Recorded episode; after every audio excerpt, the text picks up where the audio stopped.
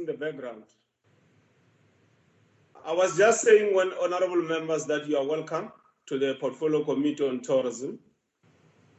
We also take this opportunity to welcome the department led by both the minister, honorable. Can you can you mute your mics? Just mute, please.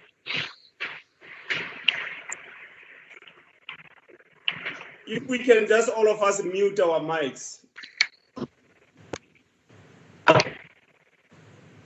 Please. Okay, let me start again. Honorable members, you are welcome to the Portfolio Committee meeting on tourism. We also take this opportunity to welcome our Honorable Minister, Mmamoloko Kubayi, accompanied by the Honorable Deputy Minister Fish Mahlalela. The Collective of Tourism Department led by Ntate Tharage from the administration side, and also the administration of the Portfolio Committee. We are also taking this opportunity to welcome members of the public of South Africa who are on different social media platforms who have got an interest in what we are going to be dealing with today as Portfolio Committee on Tourism. Honorable members, as you all know, the numbers in as far as uh, casualties around those who have contracted the virus are going higher and higher. We also know that those who are perishing as a consequence of the coronavirus, the number is also going higher and higher. Here in the province of the Northwest, we have lost an MEC of COGTA. May his soul rest in peace. There are also, I think, two members of the executive, including the premier, who have contracted the virus. We want to take this opportunity to send a message of condolences to all the families affected throughout the Republic of South Africa, throughout the world. And we also want to take this opportunity to wish those who are recovering from the coronavirus a speedy recovery.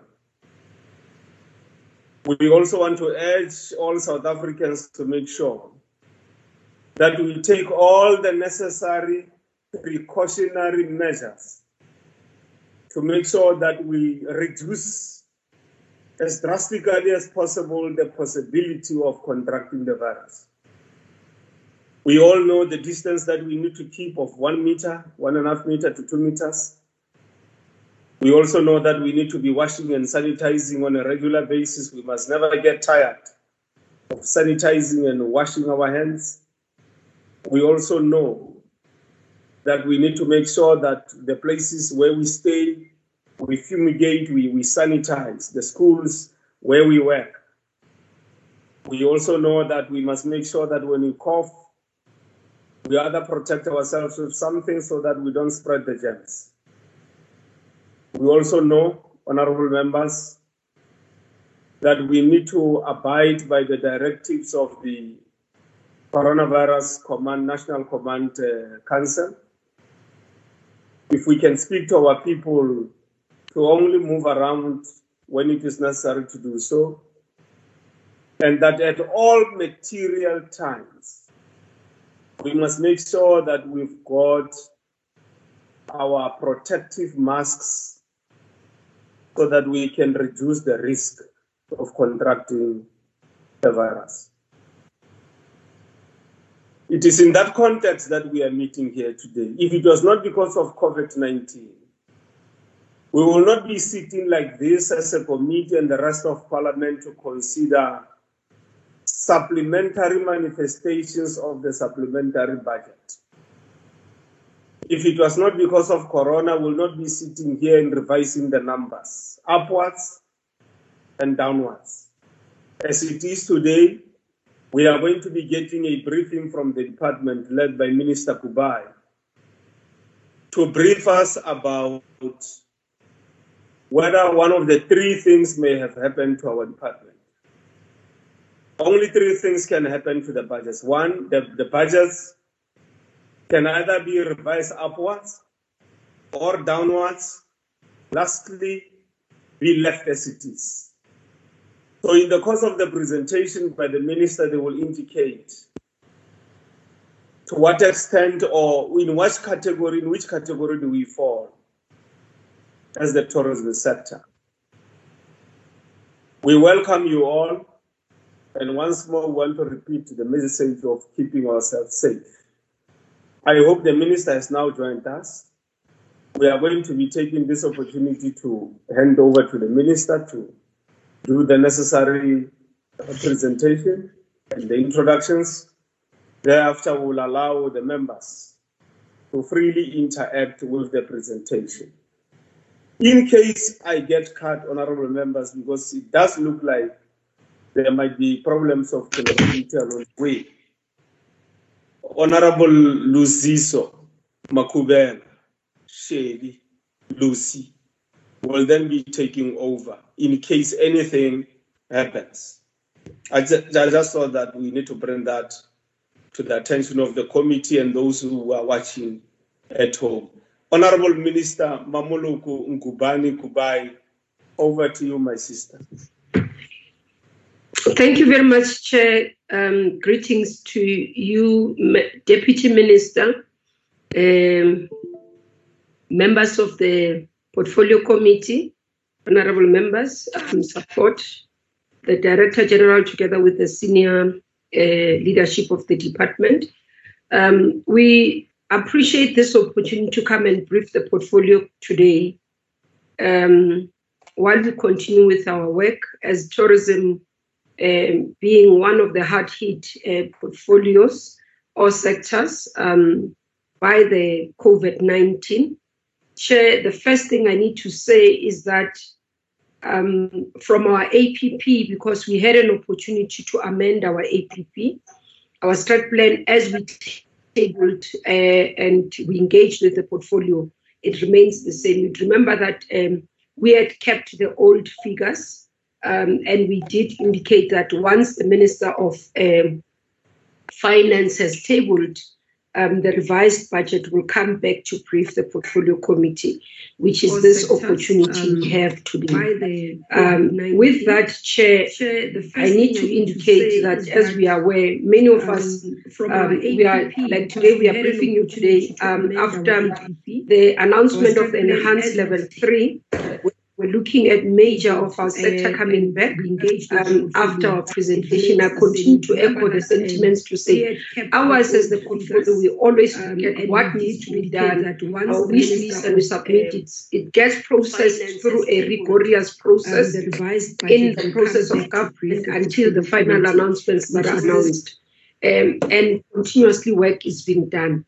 Would note that as we looked forward to opening of many of our activities, Unfortunately, Chair, it the happens as many of the areas in this opportunity. Um, seeing a rise of spike um, in terms with of the that, Chair, the number of people who are getting infected, as you are saying, it's no longer about only statistics. is the people that somebody knows as their in and it's sort of um, sometimes announcements that are announced.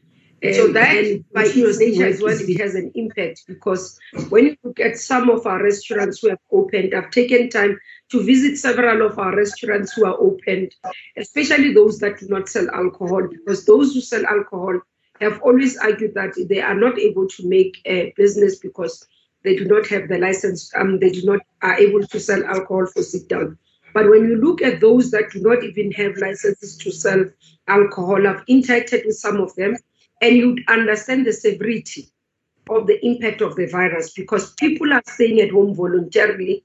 You open, some of them were saying, I do not even have, if I have 10 clients per day, actually I'm being lucky. So we're seeing that as we take efforts as government to open the tourism sector or even the economic sectors, you find the challenge of people being wary because they're seeing the number of the virus going up, the number of the infected people going up. They are seeing a number of people dying that they know in their families and everybody. Or even major is that many of the people are starting to have to be in quarantine for 14 days or isolate because they've been in contact with somebody who's who's turned positive.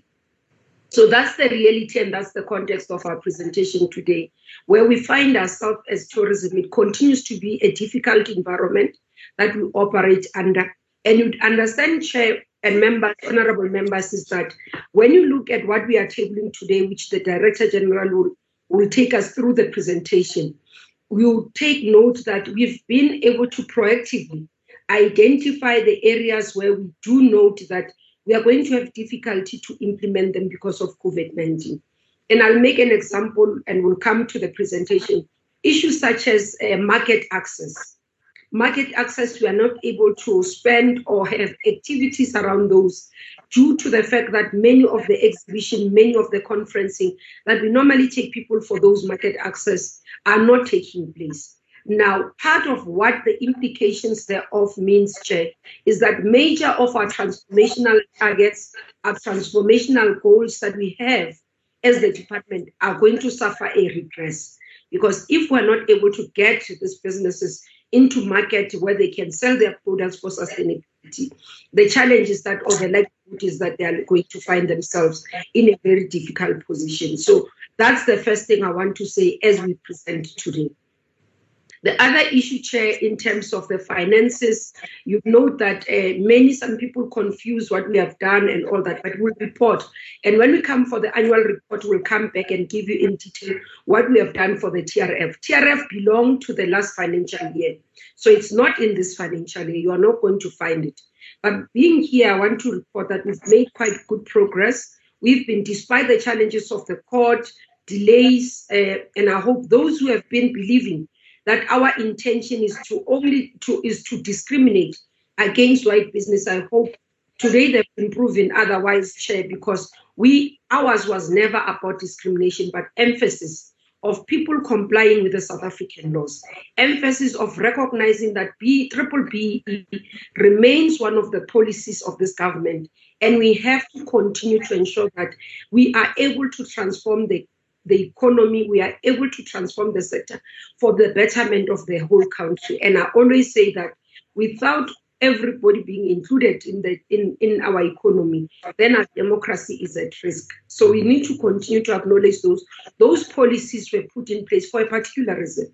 So we'll come when we report at our annual report because the issue of TRF belongs to the last financial year. Uh, we'll report at that time. What we will see in this financial year, Chair, is the allocation that we have announced of the tourism guides, where we've acknowledged that many of them have not been able to receive support, and therefore we needed to find mechanisms to give them some level of support. In terms of the process, we had asked the provincial registrars to assist us in terms of verifying the details of the register of the tour guides registered provide us with the information to national so that we can be able to look at that. We take that information, go and verify with Home Affairs to validate that those individuals are still alive. Secondly, we send it to um, UIF to verify if they have not been benefiting from UIF because we want to avoid double tipping. So the first batch of them have come back. We've had difficulties with one or two provinces where, for example, one of the provincial office was closed due to COVID.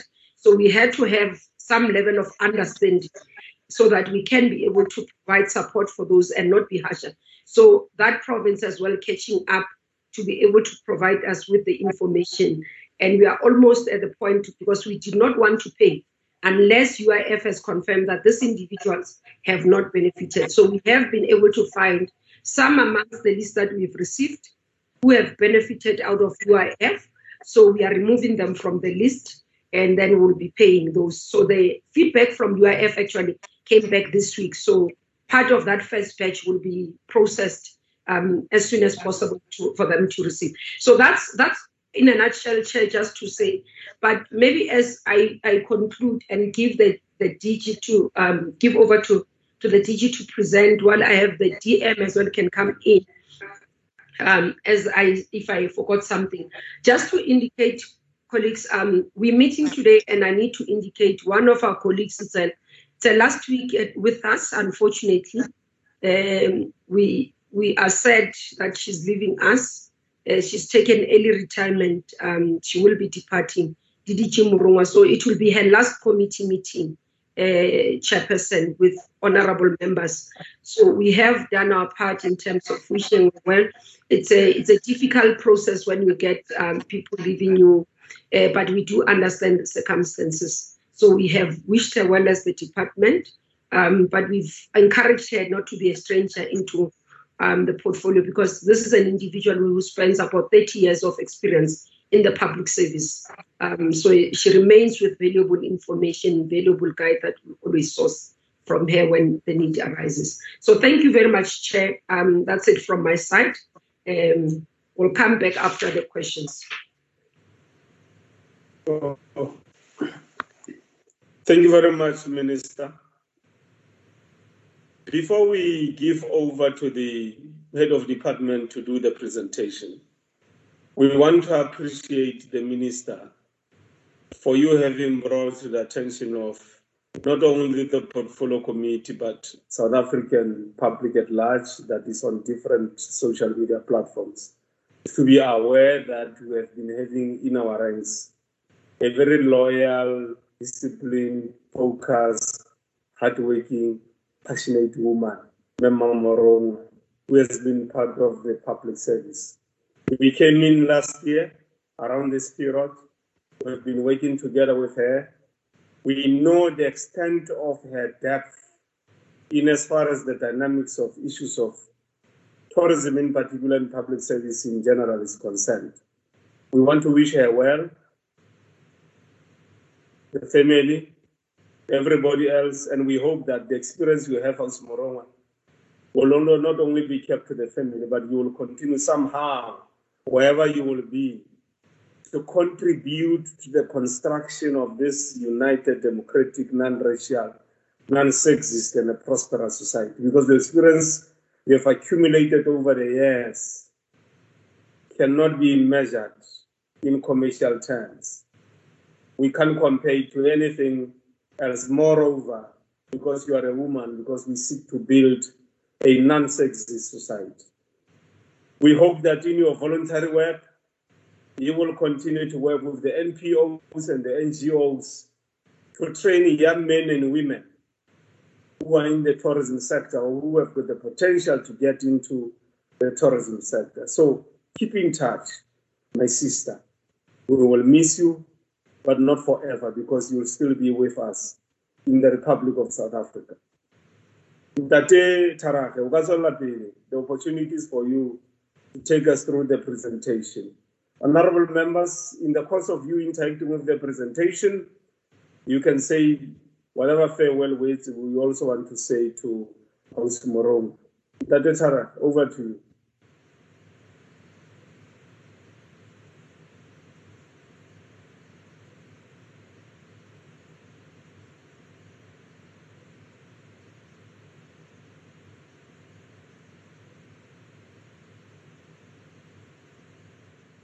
You are muted, DG. DG.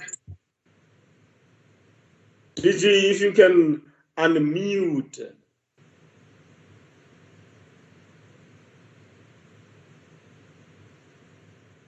Uh, DG, we can hear you. We just see the presentation scrolling on the screen.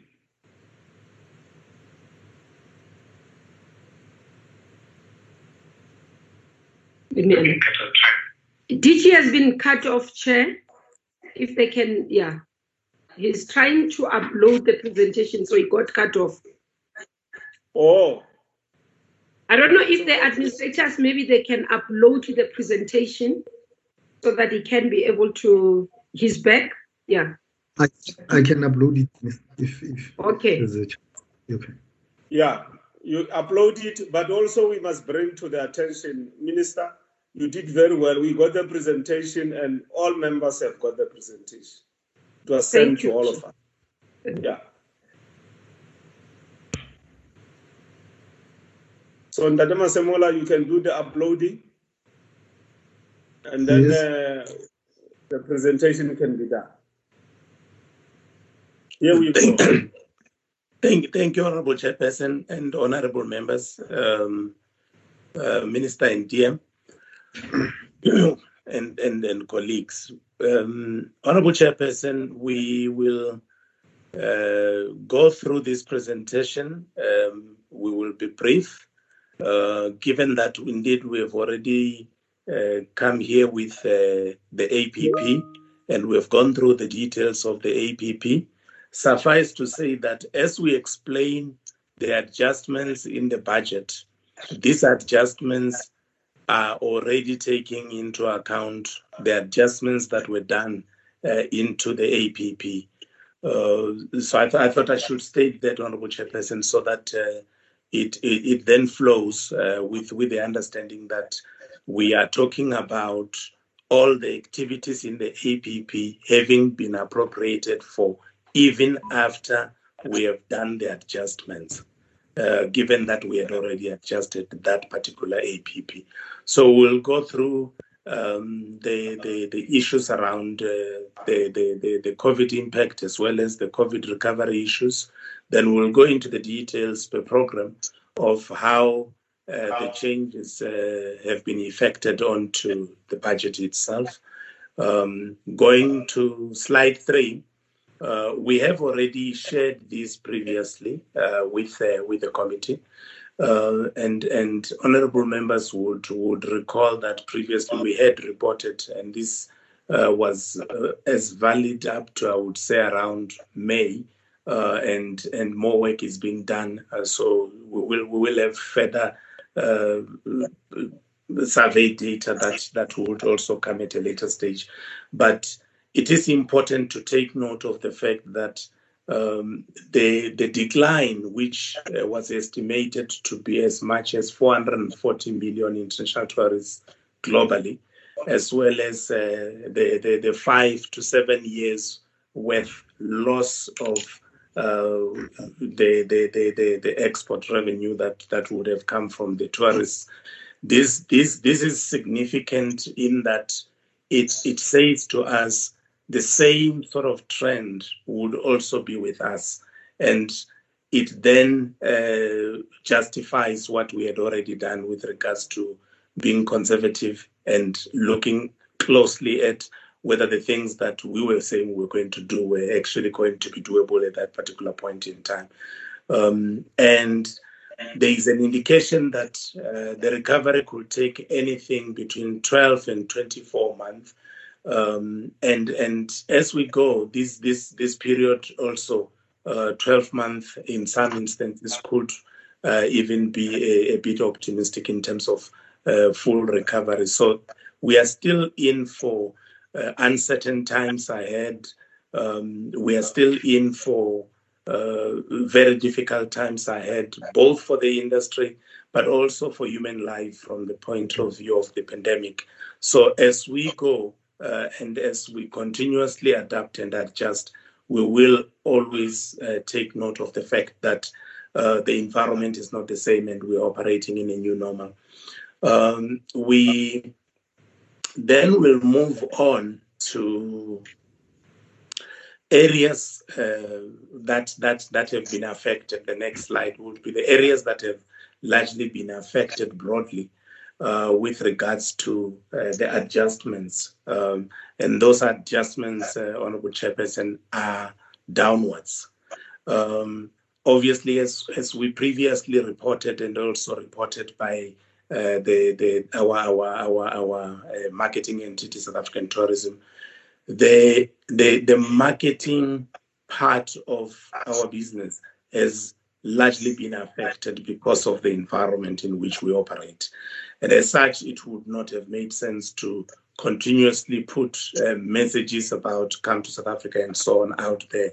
Uh, in an environment where everybody is just barely struggling to uh, survive and stay alive. Uh, the second area that was affected, and that would be the biggest area that has been affected with regards to the budget, and we'll talk about how much. Uh, the second area that was also uh, affected by the adjustments to the APP in particular was the work around uh, expanded public works program. And in particular, this would be the work that uh, relates to uh, capital projects, uh, as well as the work that relates to training projects. And this is uh, in relation to the fact that uh, gatherings um, and and and also uh, some some aspects of construction at the time that we were dealing with the issues of the the the the, the, the, the adjustments to the to the to the APP were not as yet allowed. And going forward, uh, and with the, the risks that we are facing and so on, uh, it, one cannot necessarily say with absolute certainty that we will, we will always be in an environment where certain gatherings would occur or would always be in an environment where certain activities would occur. And hence, most of the activities in and around this were actually put towards the very end uh, of the year. And at that time, the anticipation was that by the time we get there, we would actually have already done most of the planning work and some work can then can begin.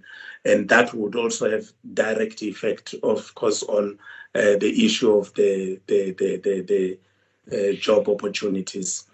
The other area, uh, and of course, on the other end, the, in the classrooms were, were, were, were not necessarily something that was anticipated at that time in terms of people that would be going for training, including those that would actually be going to do uh, their practical uh, work and so on. So part of the planning was largely based on what could still be done online and all those kinds of things, and with a possibility that down towards the end of the year there would be a possibility that uh, there could be some some some some opportunity to sit and uh, get uh, the, the, the the actual uh, training. Uh, the, the, the, the, last area that I think is worth highlighting in terms of uh, the areas that are somewhat challenged is the, the tourism incentive program. Honorable Chairperson and honorable members would remember that one of the areas that we had actually put uh, um, Paul, let's go. Uh, the, I'm, I'm, about four slides from that one. Just go, go, go. Two more slides. No, no, no, no. Go, go back. Sorry, back. I haven't gotten. Sorry, Paul. I haven't gotten into the into the into the the, the spreadsheets. Just go up again, please. Up again. One more. Just go up again. One more, Paul, please. Yes, okay. So one of the things, uh, before I speak to this slide, yes, I was on the, no, no, no, go, go down, go down. Sorry, sorry, sorry, honorable members. Go to slide four. I'll just call them by, by numbers. Please go to slide four.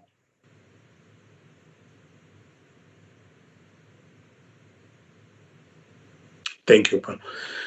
The the issue of uh, Honorable Chairperson, the issue of the tourism uh, incentive program.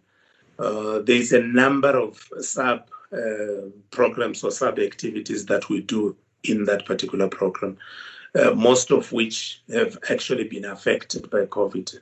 Amongst others would be the issues around uh, some of the issues around grading, the issue of tourism empowerment fund, which uh, was meant to to really get to drive transformation and to come in within this uh, particular financial year.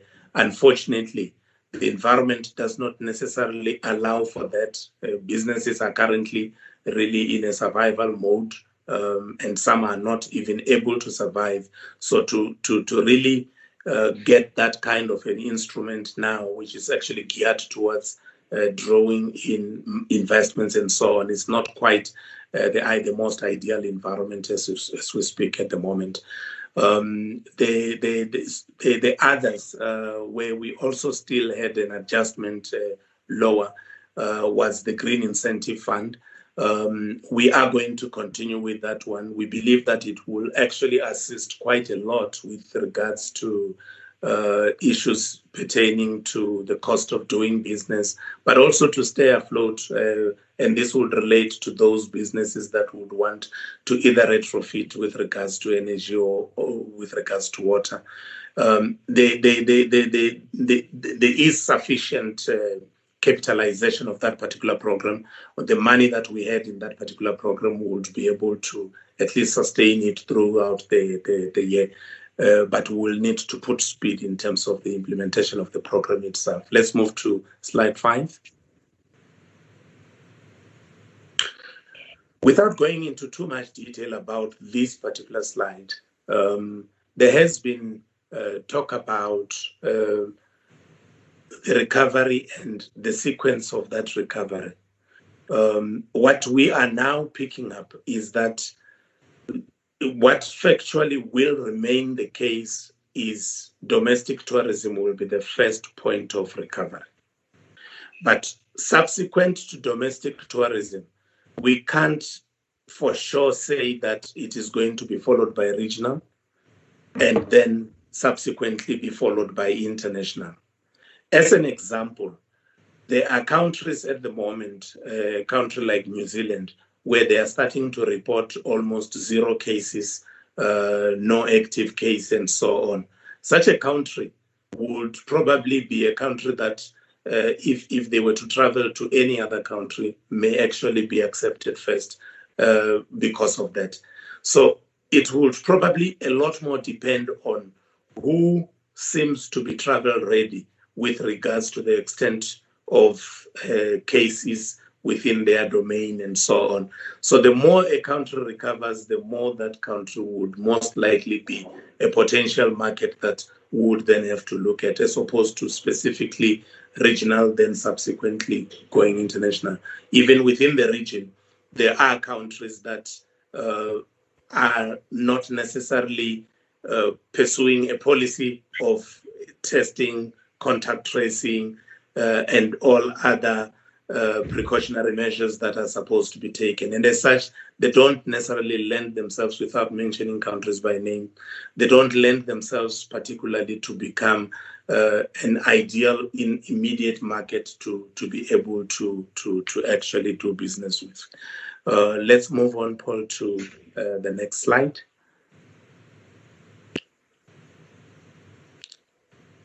What we have done, we have got a slide that shows uh, where the money is actually being uh, adjusted. But below that slide, we then have a slide that specifically then would indicate uh, which which particular sub-program has been affected. So we will be jumping each slide. The other slide would provide the members with more details. Uh, in this particular slide, uh, the indication is that uh, we, in total, we have actually lost a billion rands. Um, this billion rands uh, is made up largely of uh, money that has been readjusted from South African tourism, uh, which amounts to about 866 million rands. Uh, the remainder of uh, the, the, the adjustments come from the various other programs. Uh, program one uh, in the department, uh, which largely contributed that uh, related to uh, operational expenses around uh, travel, subsistence, and those related issues. Program two, the, the, the, the remainder of that almost four so million that that that adds to make up uh, the 870 when added to the 600 and, uh, 866 uh, is is also savings from uh, the different other programs. We will then go and indicate where exactly we have taken some of that when we get to that particular program, and then we also have uh, this 111 million uh, adjustment from tourism sector support services, and that amount uh, is largely coming from the tourism uh, incentive program, as I reported.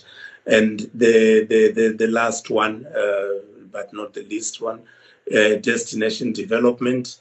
Uh, about 14 million of that 16 million there is actually coming from the expanded public works related programs. Let's move on to the next slide, I've alluded to it, uh, that uh, the, the, the, the, program one uh, savings are coming from um, largely the, the, the travel and subsistence related expenses. Um, moving on to the next slide, uh, which we have already indicated travel and subsistence. Then let's go to uh, tourism research policy and international relations. Um, the the first sub program there is basically uh, the DDG's office, and obviously those savings would, amongst other things, relate to the fact that right now we are actually connected online. Uh, the fact that we will not be sending anybody anywhere outside the borders of the country anytime soon, uh, and so on. Um, we will also not be having gatherings that are uh, large numbers, whether it's uh, branch related planning activities and all those kinds of things. So those savings have actually come through uh, in that regard. Um, what I need to emphasize, including uh, on research and knowledge management, uh, most of the other researches that we're doing will not be focusing on those specifically. We'll be focusing a lot more on research that uh, largely pertains to or associated with COVID-related impact and how we handle the whole the whole aspect of uh, adaptation going forward.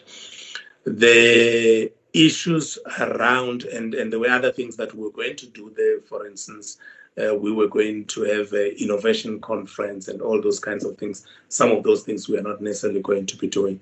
Uh, international relations as well. Uh, we were going to be hosting countries within the region and within the continent. Uh, and, and we're going to have all these best practice uh, uh, workshops and so on. And we're going to also uh, support activities around uh, ministerial participation, which, which is it's, it's actually designed in a manner that allows for the interaction of the minister with counterparts in the continent and is part of our broader African agenda. Uh, those are things that we're not necessarily going to be doing. And you can see how much they have actually reduced in terms of venues and facilities and so on. So, uh, by and large, these are COVID related savings, so to put it. Um, and, and of course, uh, the, the, the, larger amount coming from uh, South African tourism, which is the 866. Uh, moving on to the next slide, I propose that I skip this slide because I've spoken to it as I was going through each of those adjustments in the expenditure. Destination development. Uh, we we we've got savings in uh, tourism enhancement, and uh, this is the program that uh, works with uh, the likes of uh, World Heritage sites and also with parks and so on doing a whole lot of enhancements. This is where we also do work such as the interpretive signage and all that. Uh, so that that is, uh, has, has, has been reduced by 700,000 and then destination planning and investment reduced by 1,700,000. In the main, this reduction uh, is related to platforms where we would have actually taken South African exhibitions on what what investment opportunities are there and so on. And and and most of that would actually if not all would actually not be taking place uh, this year. So we have actually had that entire saving and uh, it has actually then gone to be part of that uh, billion. The destination planning and uh, uh, rather the, the working for, for tourism, which is actually the EPWP, and I've alluded to the 14 that actually has been adjusted from that. Uh, let's move on. I will pass the next slide because it talks to what I just explained. And then tourism sector support services. Um, let's go to the slide below. Then I will simply go through that particular slide, uh, that that that uh, that table slide, where we've got uh, the the green incentive. I indicated that here uh, we do have sufficient capitalization. We'll still be able to service the program adequately. Uh, all we need is to make sure that we put speed to it. Uh, tourism incentive program, uh, the, the, the transformation fund, uh, a saving of 10 uh, from that. And then we have got the, the market access program, um, which we will not be doing uh, in the most immediate period uh, because of COVID, as Minister explained, and that's about 7,822,000. and um, the tourism incentive program, as it relates to uh, the tourism equity fund, uh, we readjusted 50 uh, rands out of that. And then there are these other activities like the World Tourism Day celebrations, where the activations take place in the provinces and with with festivities and and making sure that uh, we are showcasing that particular province or a part of a province that is not so well visited but has got some some some some uh, worthiness in terms of making sure that the the products that they have uh, are, are, are, are, are shown to the South Africans. Uh, we will not be able to do that. Uh, tour operators, incubator, uh, we reduce that by 300,000. Most of the work is actually going to take place online. So no one is actually going to be sitting in some sort of uh, a setting uh, where the, that support will be done in that way, but it will all be done online. Women in tourism incubation, uh, bulk of the work will also take place online with regards to this. There won't be uh, the hands-on type of support that we had envisaged uh, before we actually adapted the, the APP. And then feedback uh, to 27 sites on climate change and vulnerability. Uh, what has happened here? There is work that has been done. It's concluded uh, with regards to the extent of vulnerability and the, the, the impacts and so on and and these sites have already been identified i mean uh, assessed but the feedback needs to go back to uh, the, the the various sites to say this is what needs to happen. This is how you need to uh, get adaptation right and so on. We have reduced uh, that because by and large there was going to be a lot of travel to these sites and so on. Um, most of that uh, would probably not happen physically and it will have to happen electronically. Um, FEDASA, we have got some sort of relationship where they, uh, when we do the, the, the, the, tourism, the National Careers Expo, there's a, a session that involves uh, educators and the educators are then taken through the full experience so that they've got an appreciation of what it is that they're actually going to deliver in the classroom and so on. So obviously that can happen in this kind of environment. Similarly, um, we've got a, a, saving of more than 3 million, almost 4 million rands that is associated with the Tourism Careers Expo. And then we have got um, the local government peer learning network. This is related to people moving up and down, going to the different districts and so on. Work will still happen and it's going to happen online, most of it. Journey to Service Excellence. Uh, the plan was that people would actually go to Howick and they would do certain assessments, certain activations. Uh, they would go to Muhase and they would do the same processes. Uh, and physically, uh, in some of these places going there is not necessarily going to be the case. Uh, there will be interaction, but it's going to be electronically as well in that regard.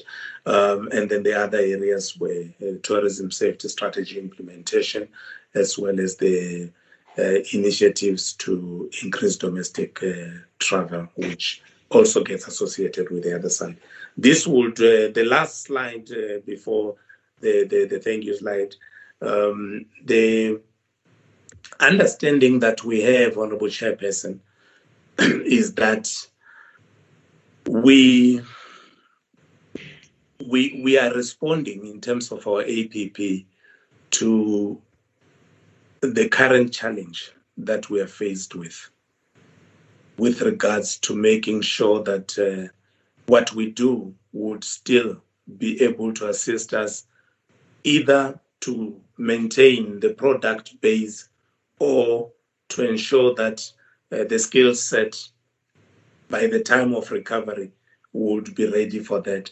So we will be focusing a lot more. Um, there's, there's we've got some resources that we have put in making sure that we focus on the maintenance of public facilities the, the, the, the, the, the, tourism facilities that are in the hands of state.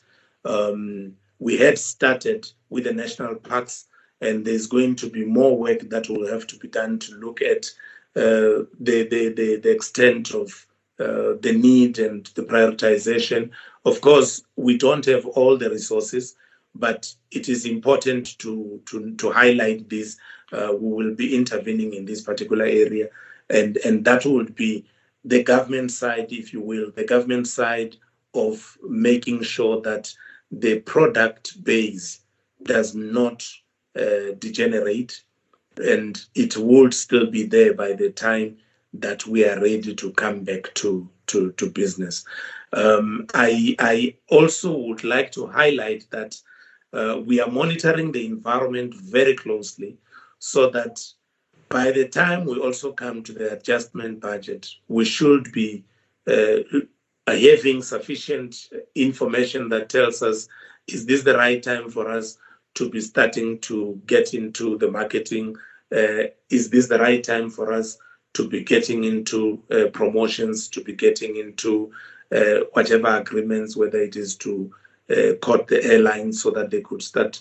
Those will be the kinds of things that going into that particular environment we will then have assessed and will then have a better understanding of is this the right time for marketing?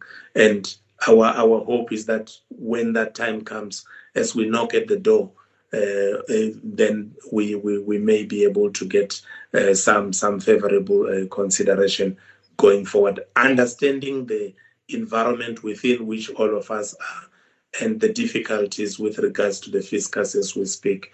But uh, we do believe that tourism will definitely have a, a much greater role to play in that recovery when we actually get to it. Thank you very much, Chairperson.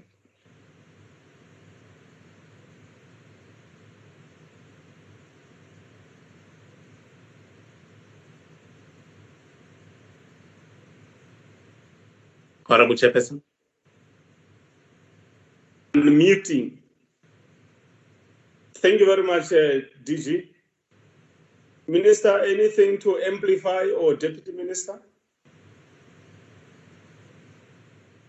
I'm comfortable with from my side, Chair. Deputy Minister, is there anything to amplify? No, I'm okay, Chair.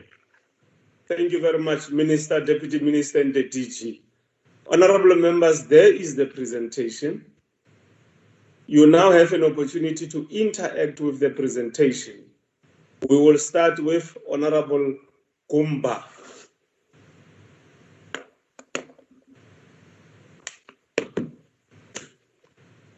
Thank you uh, very much, Chair, for the opportunity. Let me start by um, appreciating the presentation um, as well as uh, also uh, saying to the committee that we are really going to miss Memurungwe because she played a very important role of training and development of the of the people who needed who really needed to be trained and get capacity in terms of tourism. And we are saying as the committee, we are daily going to miss her and they will, and thank her for the wonderful job that she has done for this country and uh, in particular in the tourism sector. Thank you very much. Uh, Chair, coming to the presentation, I think I'm covered by uh, by the presentation. I really don't have much to say. Thank you so much. Thank you very much, Honorable Gumbi. Thank you very much, um, Chairperson. And thank you very much for the presentation. Uh, and also, and also, indeed, I just want to echo the words um, of my colleague around that. Uh, after giving so many years to the public service, I think that anyone who has delivered that many decades needs to be commemorated. Um, and well done. um, Chairperson, at the end of, you know, Chairperson, when I listen to the presentation, the key thing that sticks to my mind um, in the in the specific period is how do we save um, the tourism industry from complete obliteration? Uh, there's a lot of businesses which have gone down, and it's going to hurt for a very very long time. And and and and there's a lot of um, reasons, obviously, in the adjustment budget that you can say why certain things have to be the way they are. So of course, you know, um, it's not normal, and so and so many things are going to change. And so, but the key thing that I want to get to is that you don't get a sense of of when necessarily um, um, is is there going to be confidence back in the tourism sector as a sector which is going to provide jobs again, is going to be stable, and people can have confidence again. Now, we've had comments previously um, about the fact that we expect the sector to, to be up and running perhaps in December, and you know, things do change quite rapidly. But if, for instance, let's just say that this uh, uh um, large parts of the sector, um, we want to be operating profitably, to be employing people again around December. Um, how almost does uh, uh, the budget speak completely to that? There should be, for instance, um, modeling which um, at this rate in time dictates necessarily when when the when the sector will be operating again. And you don't get completely, I don't get a complete sense of that. I've been, for instance, with one specific issue I took um, a, a sector within the tourism sector, the charter boats industry, and I've been communicating with the minister's office around uh, assisting that industry to be able to open up safely, to be making sure that you know people's lives aren't put at risk. And for whatever reason, I have had specifically around this issue challenges from the minister, uh, minister's office around that. So I haven't really gotten full answers around that. And usually, I must say that you know, whenever I write to the minister's to the minister and to our office, I, I actually get a response fairly quickly, and people get helped. But uh, for whatever reason, like I, I'm having challenges with this. So perhaps maybe to put this in a question, I'd like to ask, um, for instance, with the charter boats industry in Durban, which specifically uh, uh, uh, uh, has itself put up representation to the minister and to the Corona, National Coronavirus um, Task Force or whatever you call it. They've specifically tried to say that you know uh, we want to be able to want to be able to open up and want to do so safely. When can they expect, for instance, a response? You know, because many jobs are on the line in that specific space.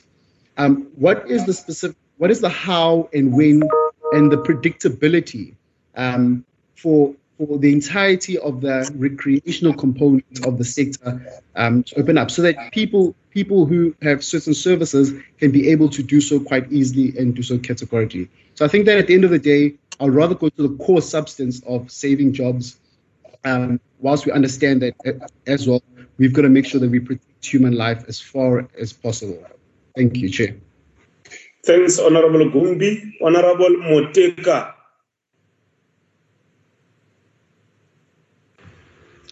Thank you, Chairperson. Uh, let me welcome the presentation. And before I go, uh, I get into the, presentation, e re ke lebogise mme morongwa o a tšerego nako ya gagwe e ngata ngata ya bophelo wa gae a direla setšhaba so ke re ya gae mama o ikhutša o ipshinele le ditlogolo le family ka moka ke a go lebogisa so, uh, Chairperson, coming to the presentation is very bad uh, uh, and scary what COVID 19 is doing to us as the nation. Uh, my question is because I can I can see and I can hear the DG saying this adjustment they've taken one billion uh, from from the from from their from their budget, meaning a lot of damage is is is, is, is done. Uh, so uh, my question is, how many jobs or, or job opportunities will be affected uh, by this by this adjustment? Because one billion is a lot of money, and then uh, the grading cost, maybe just to encourage uh, those who are struggling in this business uh, of tourism. The grading cost, will you still be able to to do away with it? Uh, the cost itself, not the grading. The grading being compulsory but free. Will, will you still be be able to do it within this uh, financial year? And again, Chairperson, the,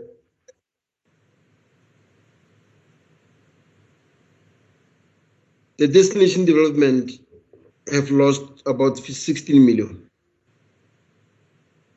What, are, what, what, what is this saying to the, the, the, to, the job opportunities, more especially if 14 million was for EPWP? How many opportunities will be lost out of that? And what are we doing to ease uh, that that kind of pain?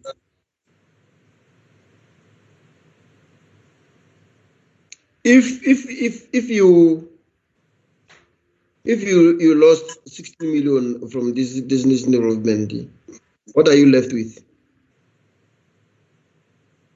And how does it affect the development of this nation or, or uh, tourist attractions in the villages, townships, and small towns where your PP, uh, APPs have, uh, was planning to do?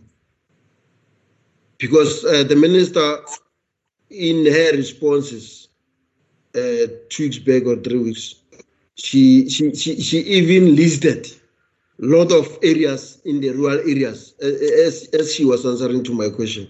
And, and I was very happy because she even mentioned the areas in the rural areas, and that's what I was looking for all the time. So, is this adjustment going to cut some of those?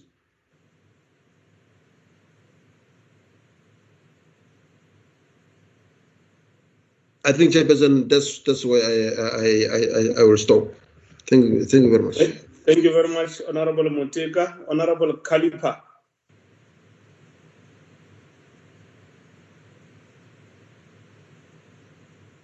Honorable Kalipa, the opportunity is now yours.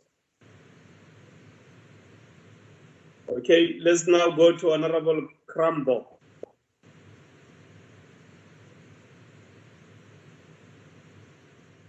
Thank you, Chair. Okay. Yes, proceed. I am. Yeah, thank you. So I have a couple of questions for the Minister.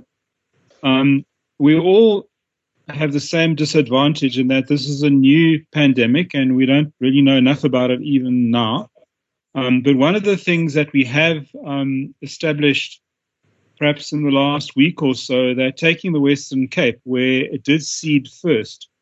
Um, it looks as though the peak is going to be later than expected and flatter.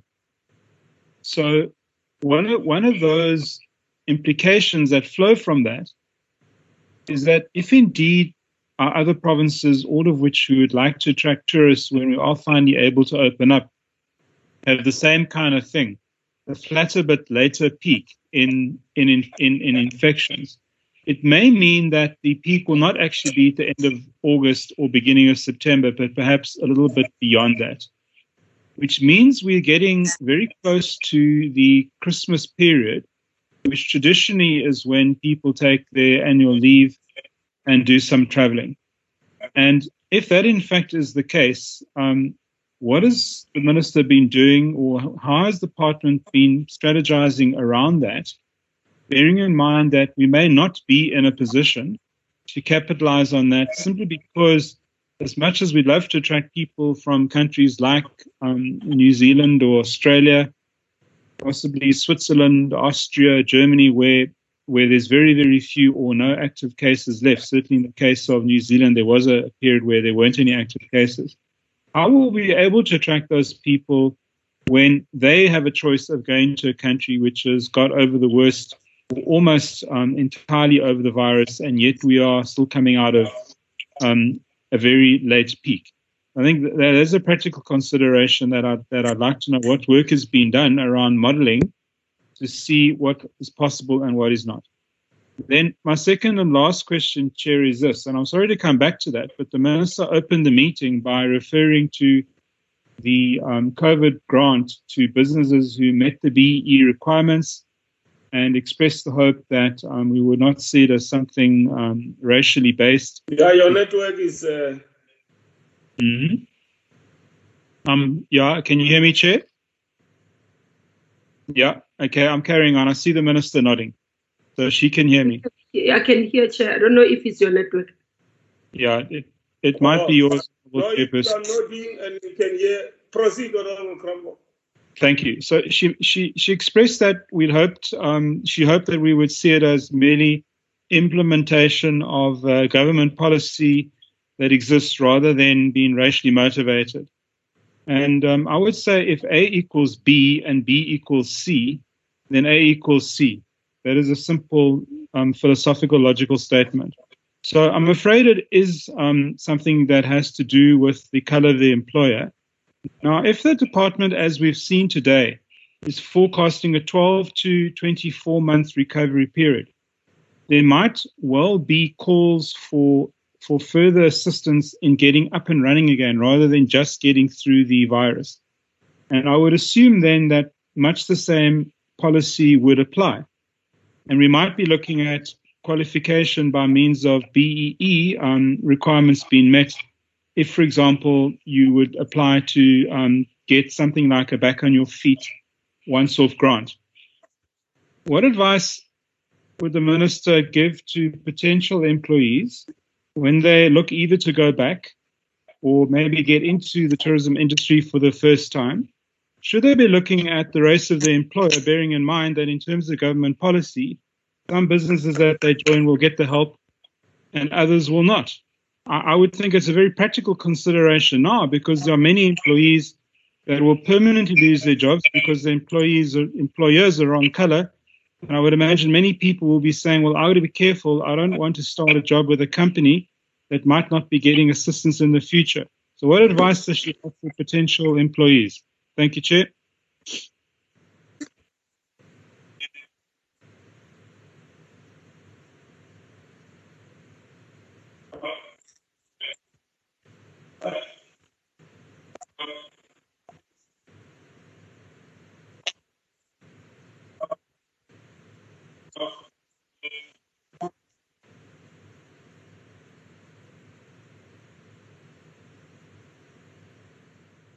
Is done, sir.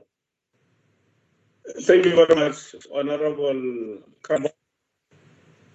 I hope uh, the minister had to because the network on my side is a bit difficult. Honorable Miyeni.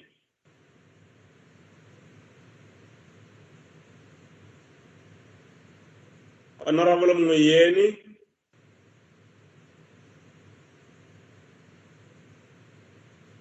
Honorable De Thank you, Chair. I hope everybody can hear me. Um, I just wanted just to specifically ask about slide five.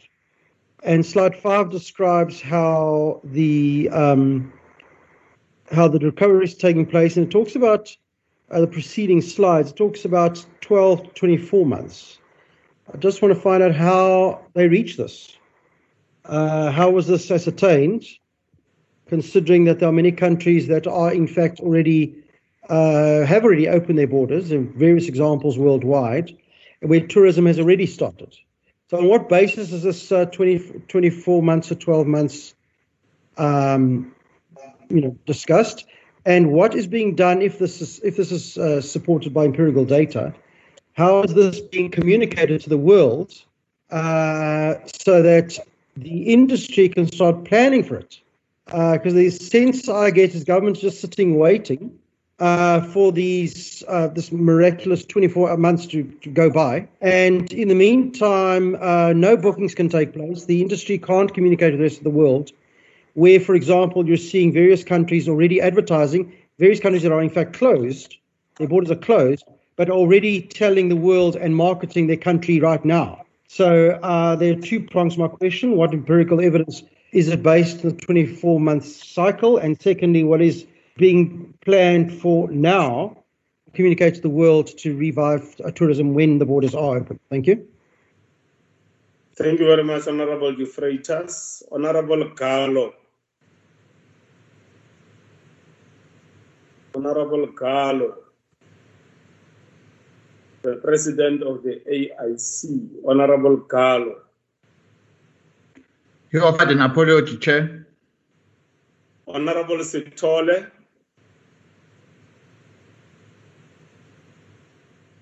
Thank you very much, uh, Honorable Chairperson. Okokuqala sihlalo ukuthi sidlulisele ukubonga kakhulu ukuthi dadewethu official kuyena osethatha umhlala phansi ukuthi umsebenzi uyabonakala ubewenza ngokwethembeka nangokuyinikela esethemba ukuthi-ke njengoba esehlala phansi nje uzokwazi ukuthi mhlampe avule imfundiso yokuthi laba abangazi mhlampe bakwazi ukwazi ngendaba ze-tourism nokuthi-ke angaqheli kakhulu ku-department ma ifuna uncedo bekwazi ukuthola kuye bekwazi ukuncela ulwazi analo. Sithi sengathi ngathi uma sekufika isikhathi sokuhlala kahlale kahle nomndeni wakho umemukele ngendlela eyiyo. Um angibonga kakhulu chairperson chairperson first of all i have only two questions that i want to to get it from the department. First one is that one out of this two, two, 200 million which was the relief fund how many companies have been benefited from those uh, uh, benefit companies if they can actually detail it and give us per province how many per province they have they benefited. And the other one, chairperson, is that one of the of, of the uh, the recovery base, the recovery recovery system, which the department do have. I'm trying to check their focus. Are they focusing on the domestic sectors or domestic uh, companies, or they are even trying to check those international countries that, that don't have uh, the the pandemic as it happened in this country. And the other chairperson that I'm trying to check, they have their focus recovery on on this uh, on the on the sectors because I'm worried that we, we can say they are just focusing for until until December this year or until next year. But if you you you, you see the increasing of of this COVID uh, and then and, and the death that is happening, it seems that we are going to be more than two to three years now. So I'm trying to check what what system do they have in place actually to to focus the coming years. Thank you very much. Thank you very much, Honorable Sitole. Honorable Peter. Thank you very much, my chair. Um, greetings to, to my colleagues as well. Chair, I cannot agree more uh, with your statement that says we must Just continue move a little with. bit back from your screen, slightly. Yeah, excellent. Thanks. Come forward a bit, just a bit. Come, sir. Yeah, just come forward a bit, slightly. Come forward a bit. Go back a bit. A bit, just slightly. Go back slightly. Go back. Yeah, good.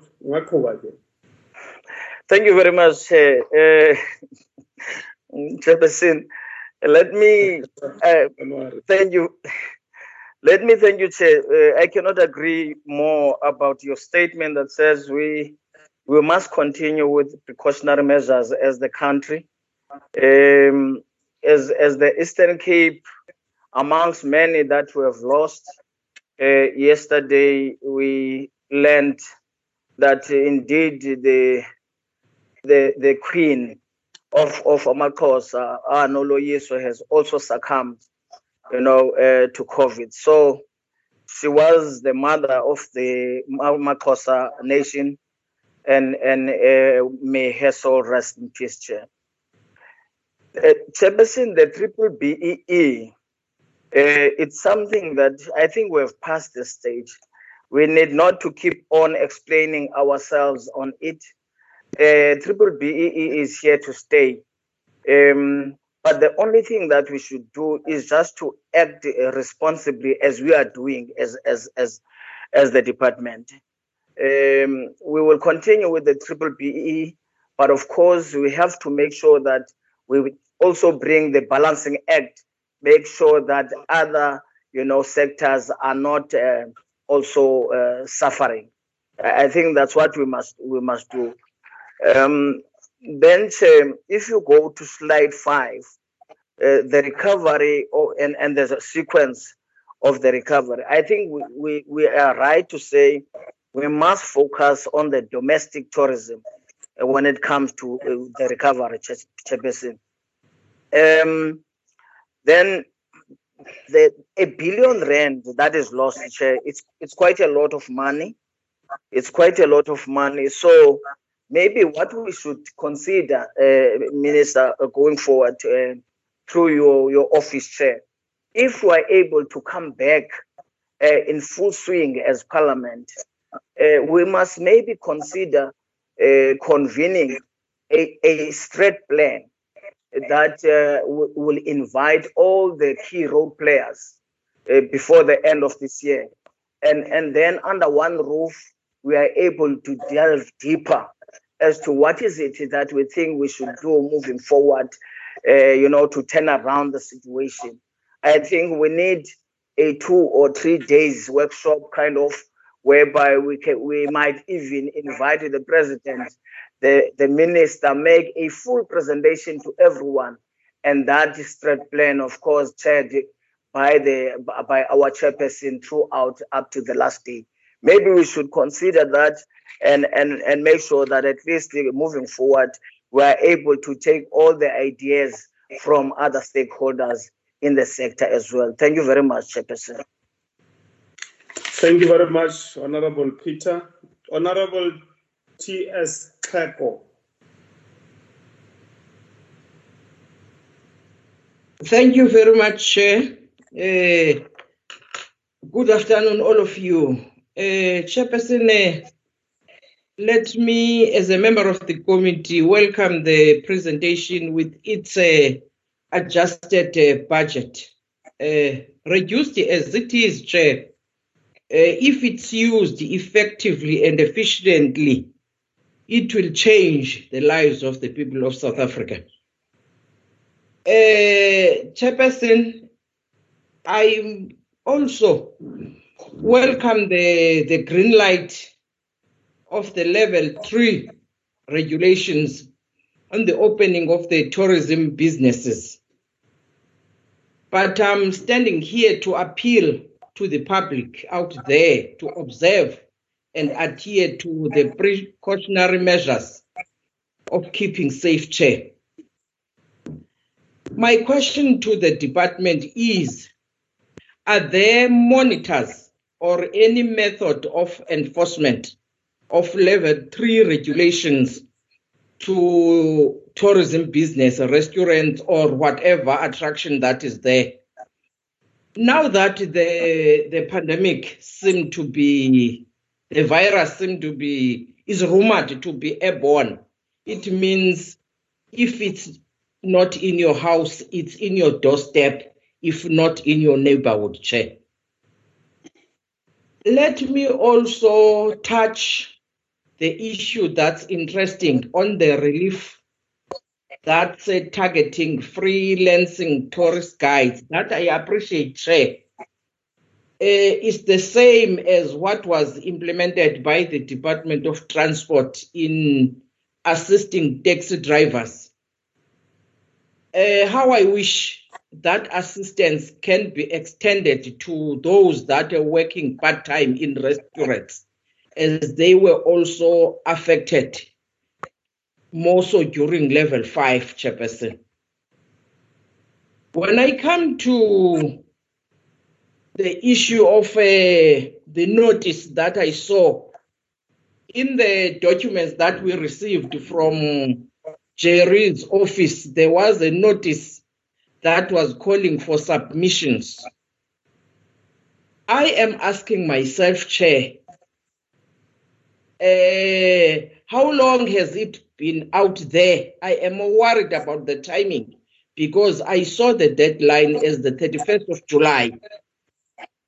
And we are still during uh, level three lockdown. Uh, I'm considering, Chair, because the voice that we want is the voice of those that feel that they are left behind. The voice of those that feel the pinch. I am worried, Chair, because we are still during lockdown and there's a deadline of the 31st. I'm not asking the department, I'm asking Parliament now, our committee. What I can say to DDG Morongwa is the chairperson's words and the words from the latter speakers are also my words. I can just summarize by saying she must enjoy a stay at home with he, her family. He, she must use the skills that she has acquired during these years to capacitate others. Uh, Meme Rungwe, go well. You will be missed by us. Thank you very much, Chairperson. Okay, thanks, uh, Honorable uh, uh, TS. Uh, Honorable Makhubela.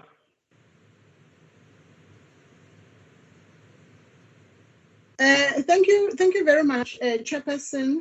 Uh, let me also uh, echo the sentiments uh, from my colleagues, which is yourself, Chairperson, and other honorable members, in wishing Memo Rungwe a very farewell. May she retire gracefully and may she be covered uh, in the umbrella of the Almighty God who will protect her and give her long life as she go to retirement. Uh, Chairperson, I only have uh, two questions uh, to the department, to DDG, to DG, uh, um, Mr. Tharage.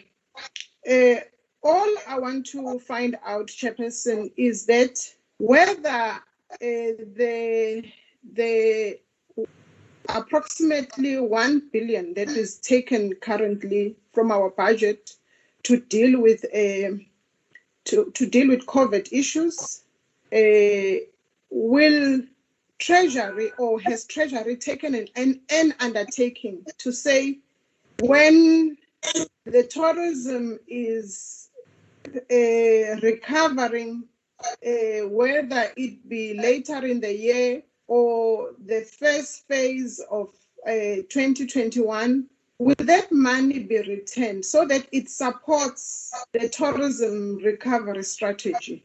I just want to get the undertaking from Treasury uh, so that we are at ease as the committee to understand that uh, tourism is taken serious and the money that has been uh, taken to be used elsewhere, which currently is very much needed to deal with the pandemic, it will be returned to our program, which is a tourism department. Chairperson, the second question that I have is around the issues of the EPWP work opportunities. Can perhaps the DG share with us this uh, revised uh, or adjusted budget? How does it affect those job opportunities? Can maybe uh, he explain to us in percentage form to say so many job opportunities are going to be shared within this program of EPWP as a result of uh, uh, funds being shifted away from such program. And then I also heard the DG talking about the tourism greening a, a, a program, which a, a, a chairperson, I must say, it is a very good program because it looks at how best can uh, enterprises or businesses within the tourism uh, sector be assisted in terms of maybe their energy efficiencies and so on, and that reduces their their payment to electricity and other stuff. Perhaps can maybe uh, the, the DG explain to us to say, because this program, I know for, for the past uh, previous uh, financial year, there wasn't anything on the program or it was not reported adequately. So currently, in line with the new APP and the and the and the revised strategy and the revised APP, what are the key uh, elements that will see this uh, money uh, being used effectively, being used to benefit small B&Bs within townships, uh, within rural communities. Can that be quantified and per- perhaps can we be assured as a committee to say this money will be channeled largely to benefit those uh, small B&Bs so that they can reduce their uh, ele- electricity consumption and this thus this will ensure that they have little bit of savings uh, into their pockets and that can also sustain them in these trying times. Thank you, Chairperson. Thank you, Honorable Makhubela. Is Honorable April there?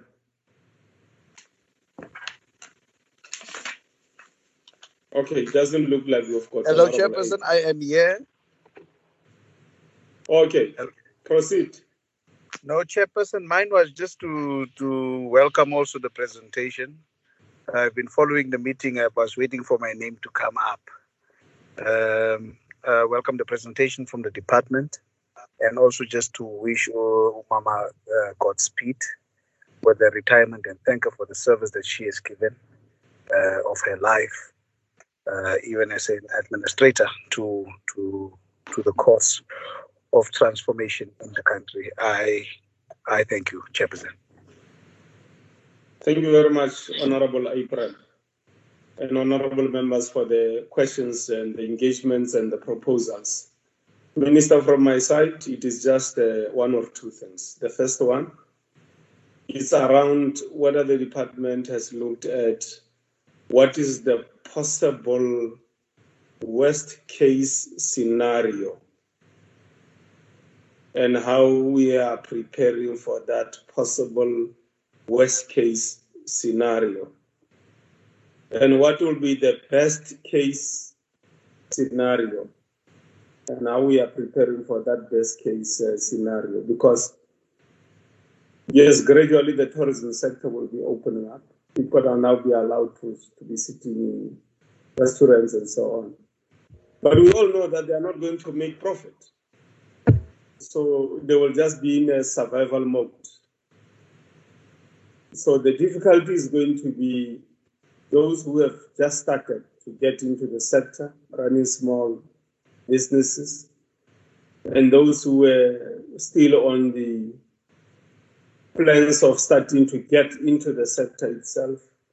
So those who are small and those who are starting have got no access to capital that will cushion this devastating economic uh, environment also linked to the coronavirus. I know that uh, the matter relating to how we prepare for the worst case scenario is not necessarily in the hands of the department. It's more on how the department will be working with the rest of the, the participants in the or the role players in the tourism sector.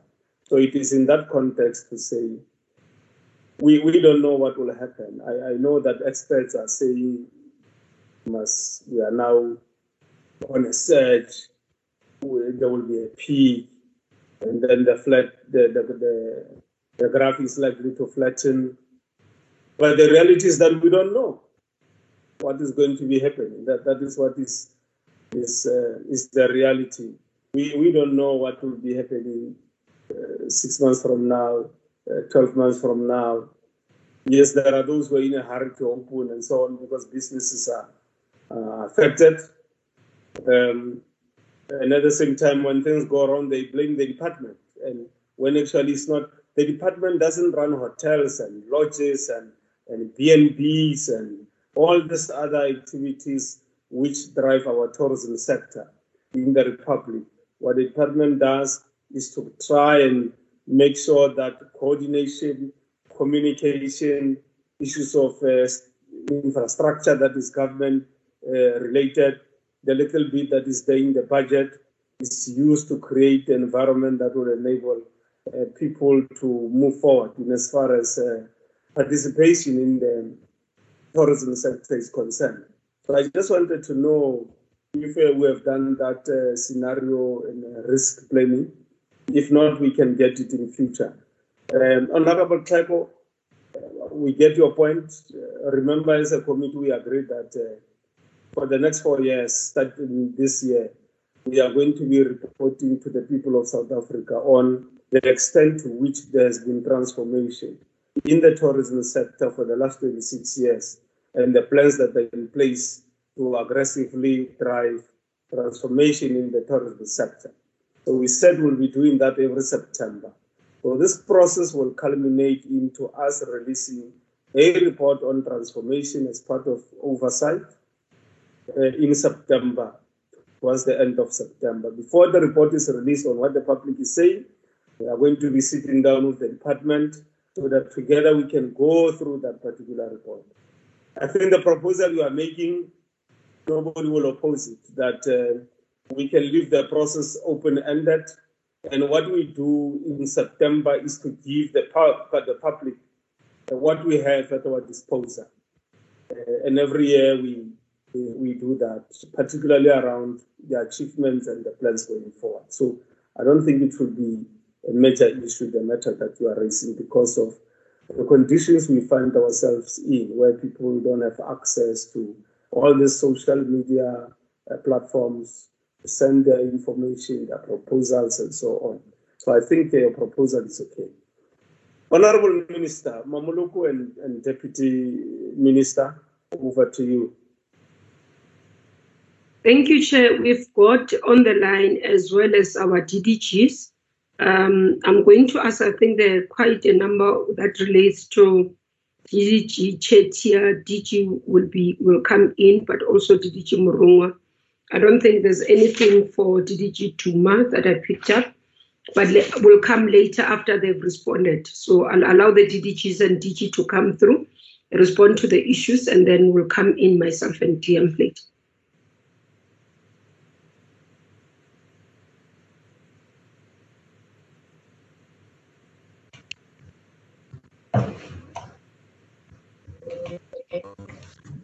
Thank you, uh, Chair and Minister, and and the colleagues. I'm going to respond on the question on how many entities have received the the, the TRF in terms of provinces, the split provincially.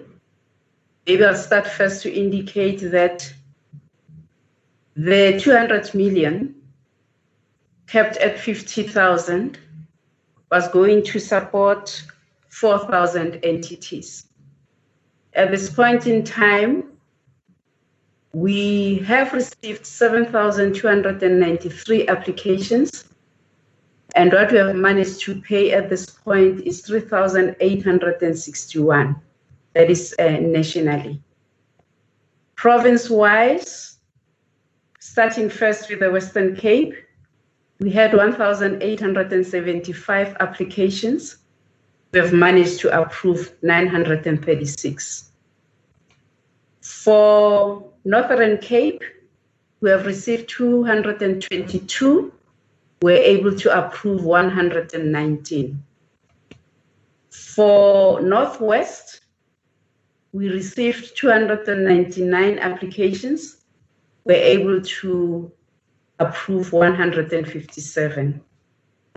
From Mpumalanga, 434 were able to approve 227.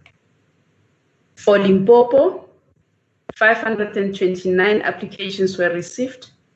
We're able to approve 281. For KZN, 1,149 applications were received. We're able to approve 581. For Gauteng, we received 1,752. We're able to approve 981. For Free State, 285 applications received, and we're able to pay 131. I need to indicate that today as well, we had some payments, but we are still to reconcile uh, in terms of province-wise, how many have we uh, distributed to, to all the provinces. Thank you very much. Thank you. And thank you very much for the well-wishing. I really enjoyed working for government. And as the chair said, I'll continue to volunteer my services. Thank you.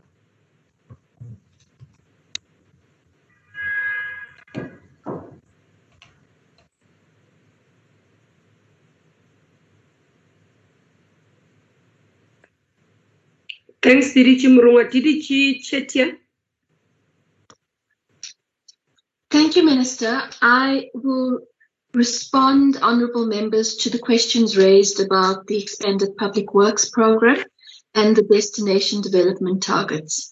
I want to reiterate what Minister indicated that all of the targets that were presented in our revised APP will be achieved within the current budget. So the projects that were projects in um, various small towns and villages that were presented in the revised APP are still work that we will be able to do within the current budget. Um, with regards to the impact on the um, expanded public works work opportunities, we did present a downward revision in our revised APP of the work opportunities that would be achieved this year. That revision was actually based on the conditions on the ground. Um, at that point in time, we had, of course, envisaged a very prolonged um, um, reopening of our sector. And also, what that took into account was whether we could make the conditions safe for students who were in classroom learning to return to classroom learning, but also whether there were employers who we could place um, various participants on the program on. So the considerations around the adjustment of our work opportunity figures were in fact based on conditions on the ground.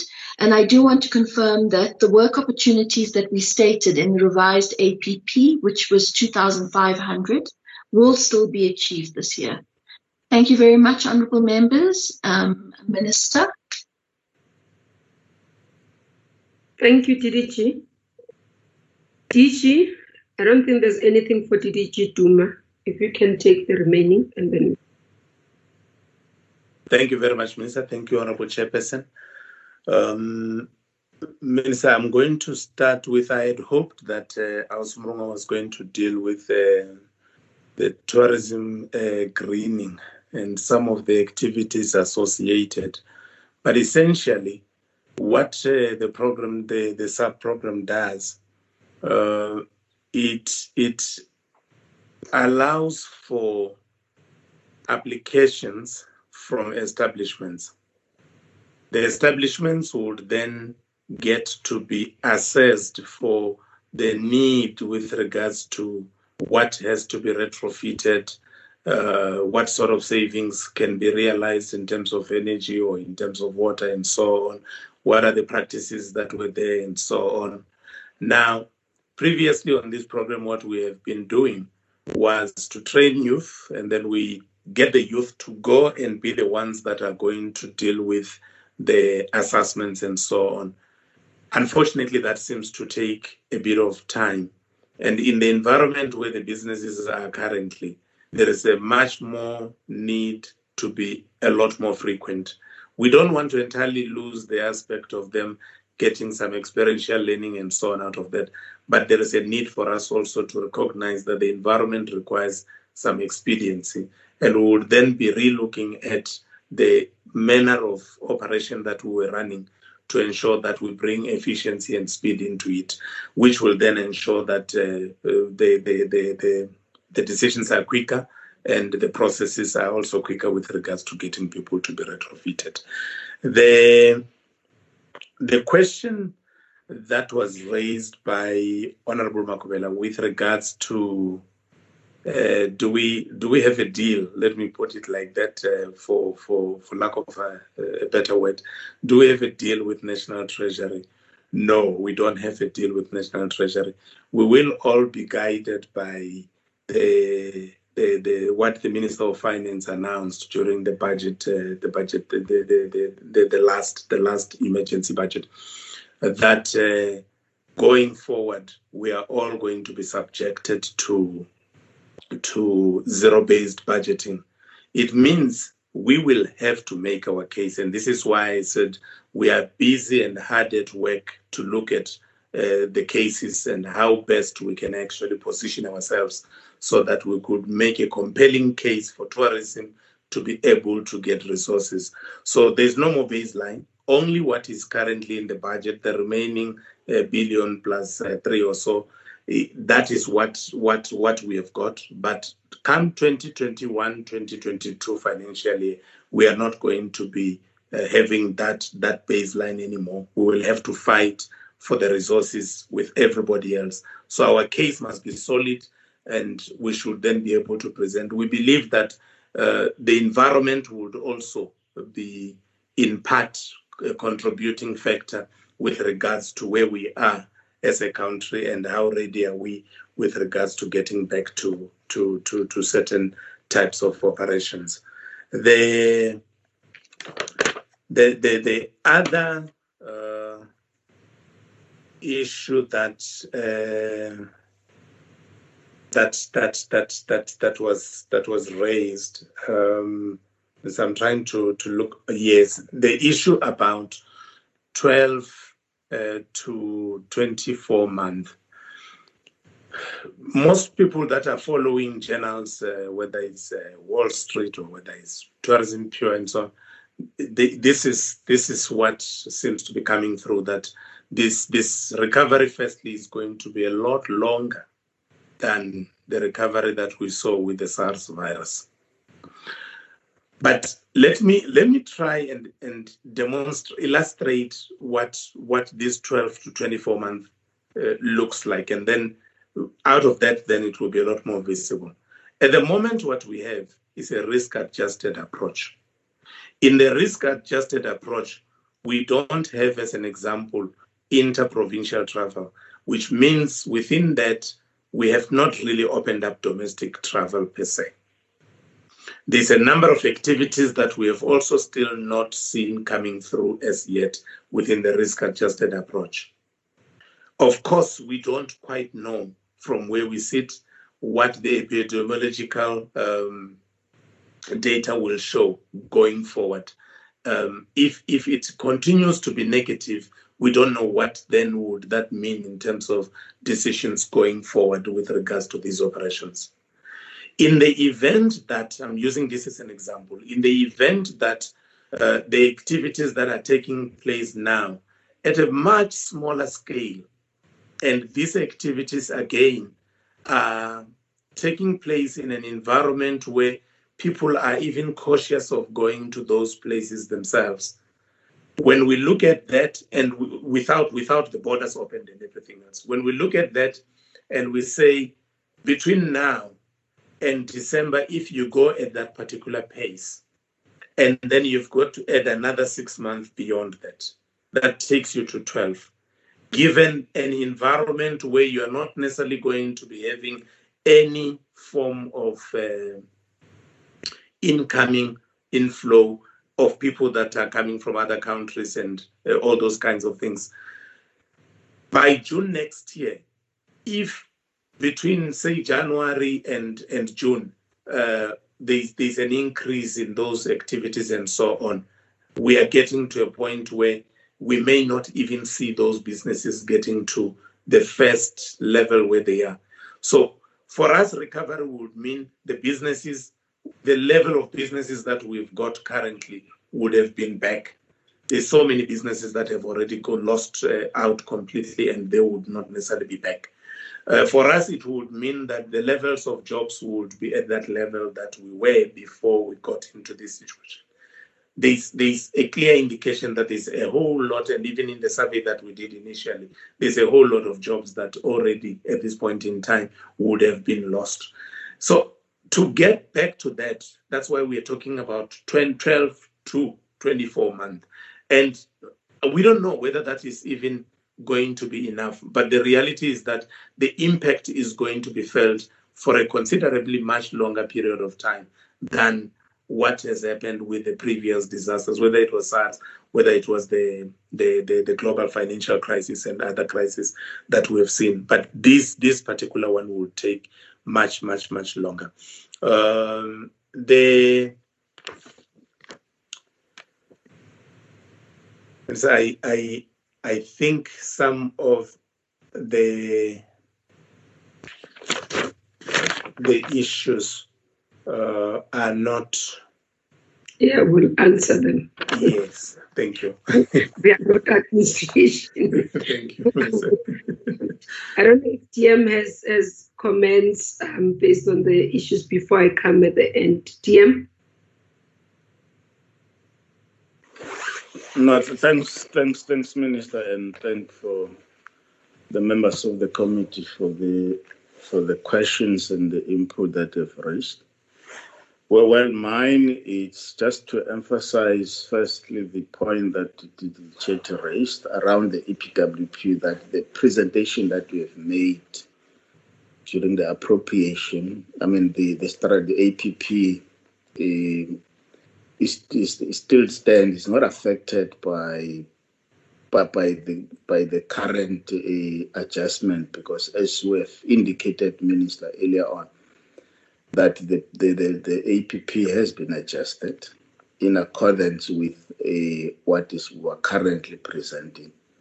So the the issue, uh, especially what Honorable Teka raised, is not affected. What the minister said uh, during the the APP discussion uh, in terms of the villages and small towns uh, projects that are either at the feasibility or development, they still stand, they're still proceeding as planned. There are no changes on that.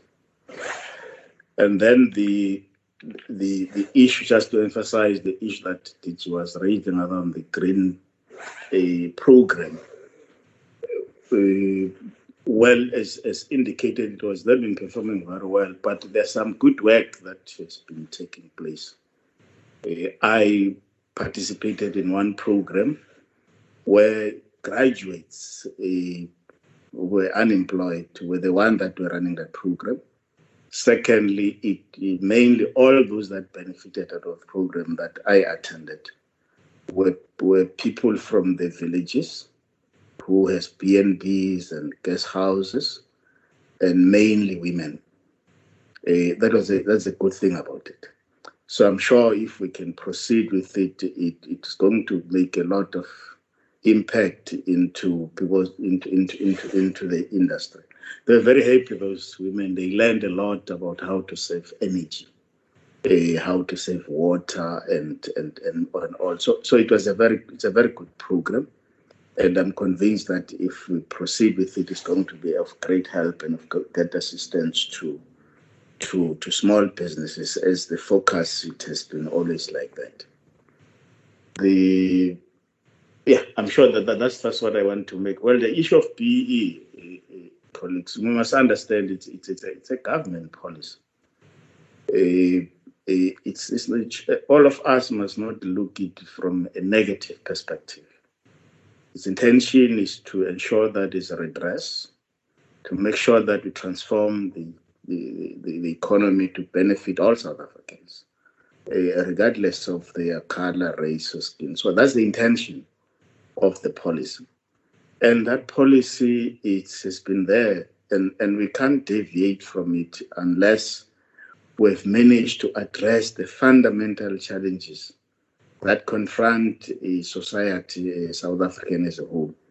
Because if we don't do that, the economy will still be skewed and not benefiting the entire population of South Africa. So it's a redress policy aimed at addressing that. So all of us must must must must must, must support it and work around and make sure that we we we make sure that it works so that we transform this country and this sector uh, to the benefit of all South Africans. Thanks.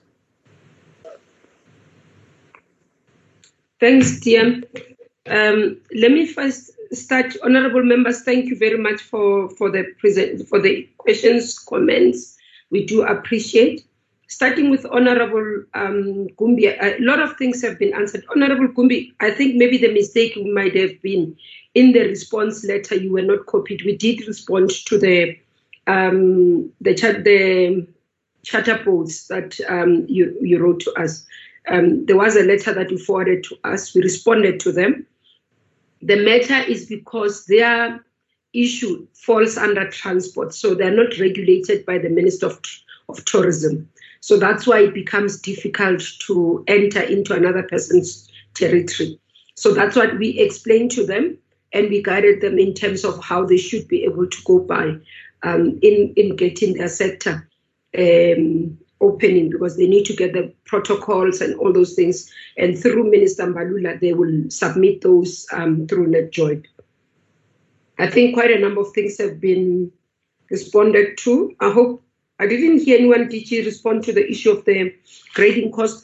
We will deal with that in detail. You'll see it, Honorable Modeka, at um, when we present for SAT, but we do not have costs.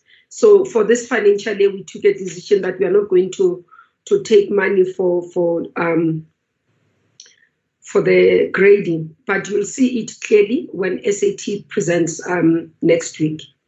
Um, I think others have been responded. Honorable Krumbock asked me what advice will I give it to employees.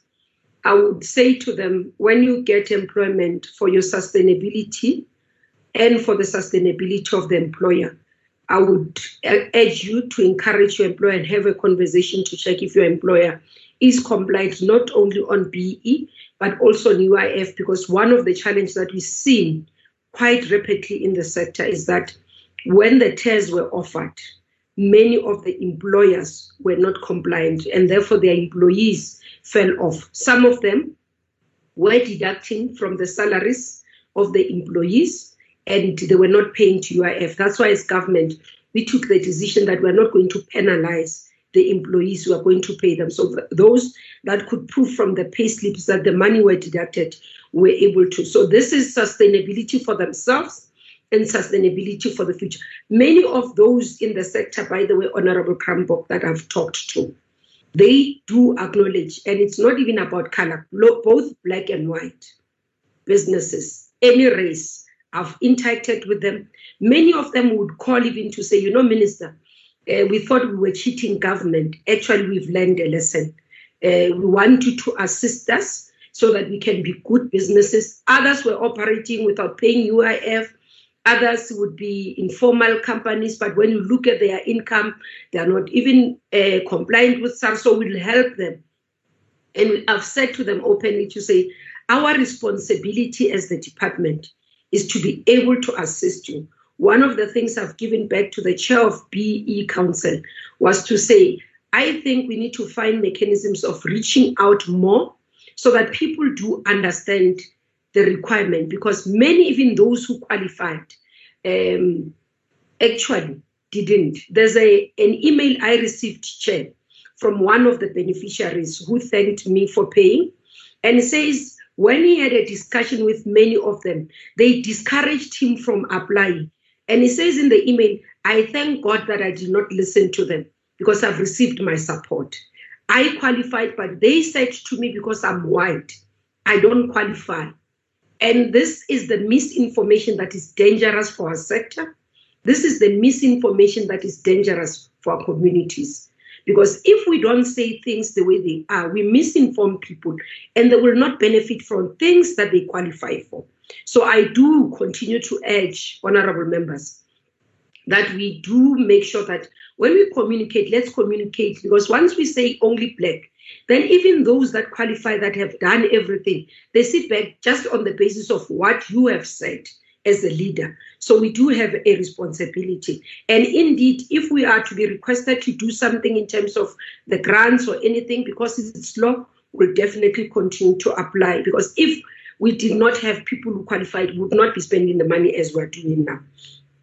Uh, Honorable De Freitas, I think uh, DG has responded quite a lot.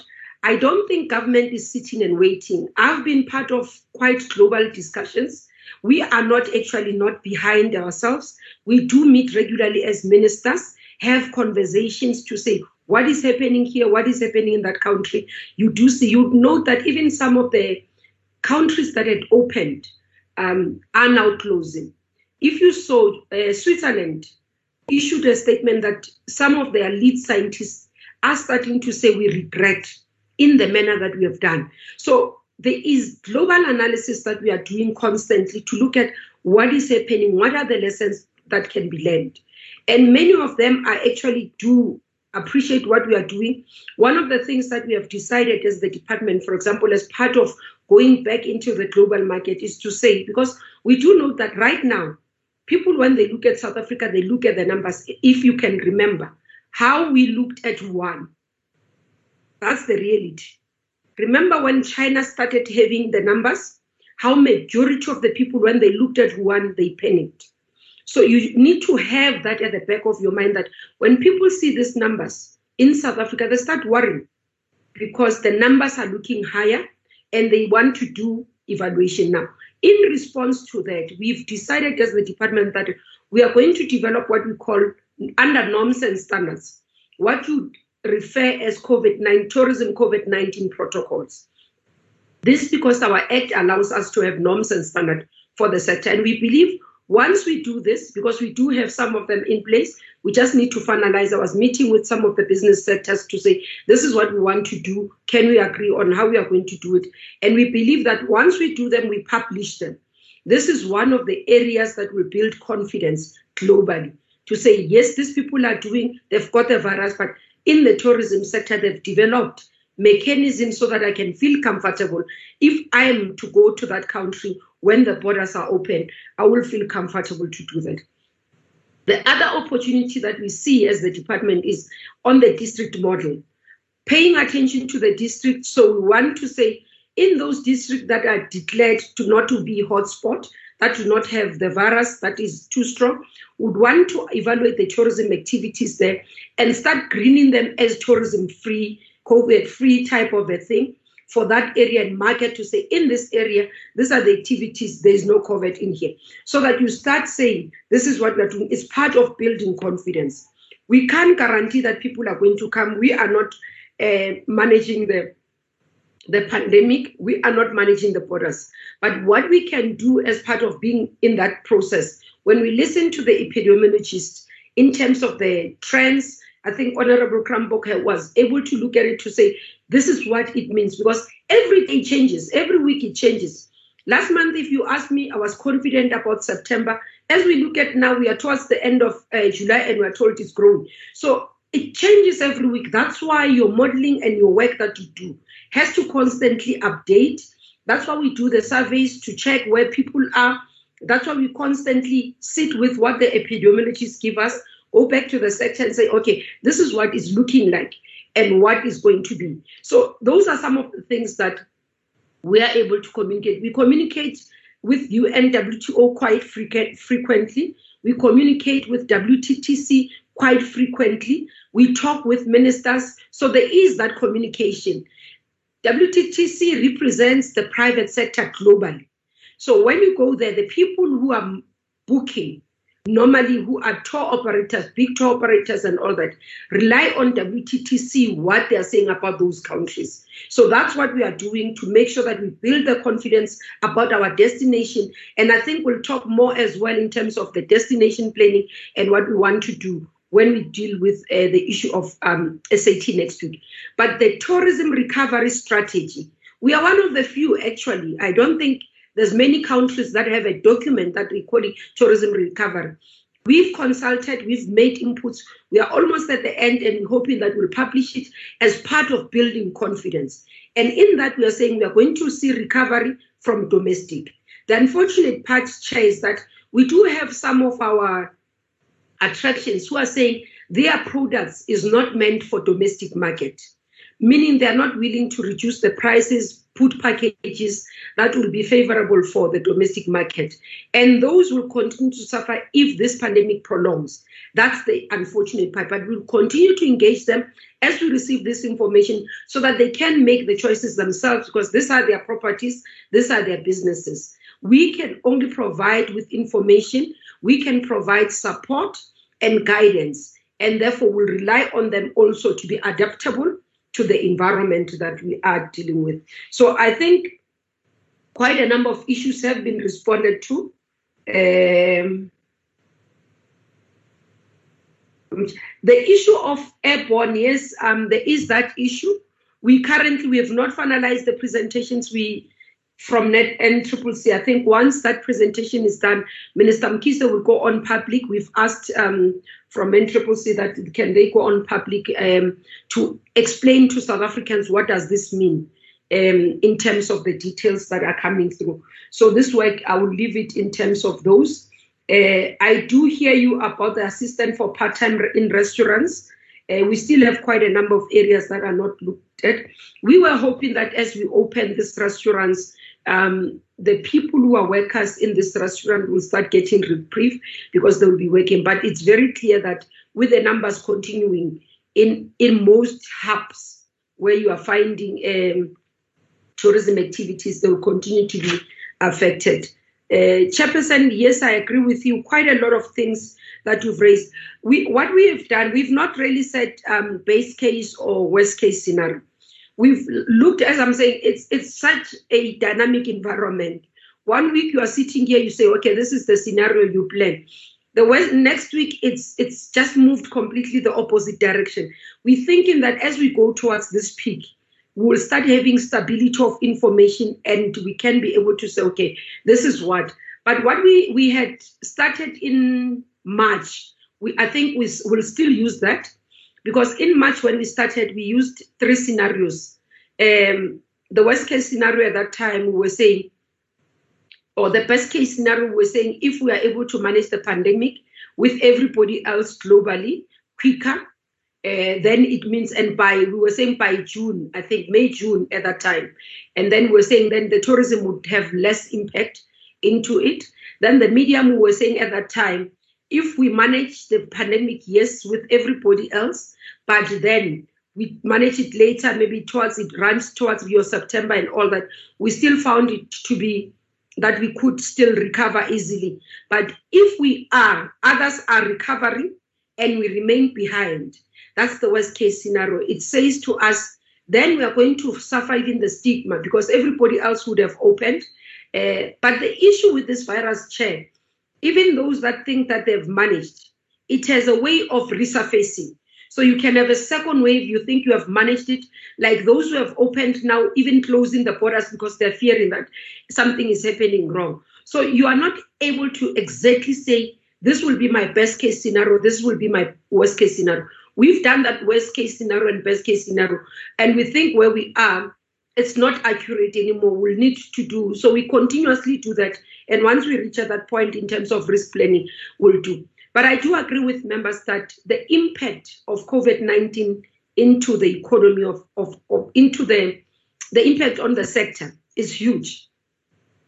Ours is to constantly, that's why we advocated for opening at level three of many of the activities uh, and we worked tirelessly to get the protocols to satisfy what health was looking for.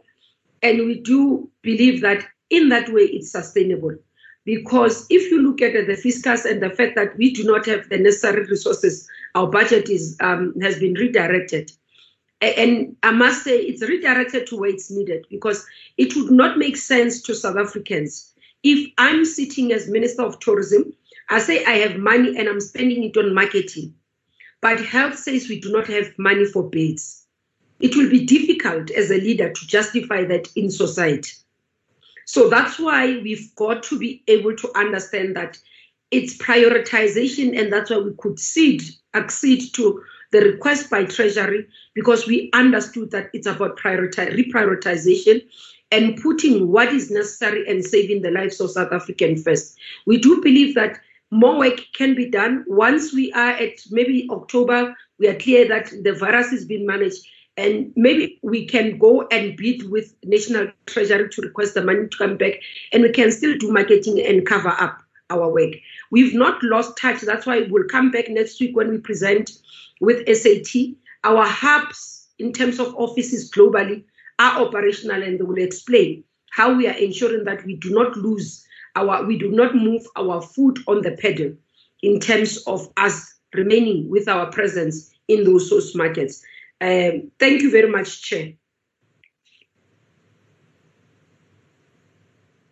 Okay, Lucy, can you hear me? Yes, I can hear you, Chairperson. So I yes, can we can proceed. hear you, Chairperson. Um, So can I proceed? yes, we can proceed, Chairperson. I can hear you. Okay. The reason why, honorable members, I'm asking Honorable Makhubela whether she can hear me is because there was a network problem on my side. For instance, I didn't hear the DG at all. So I had asked uh, that in, in, in, a, in case of this catastrophe happening of, of network, myself being cut and so on, she must take over. So I just thought I must formalize that.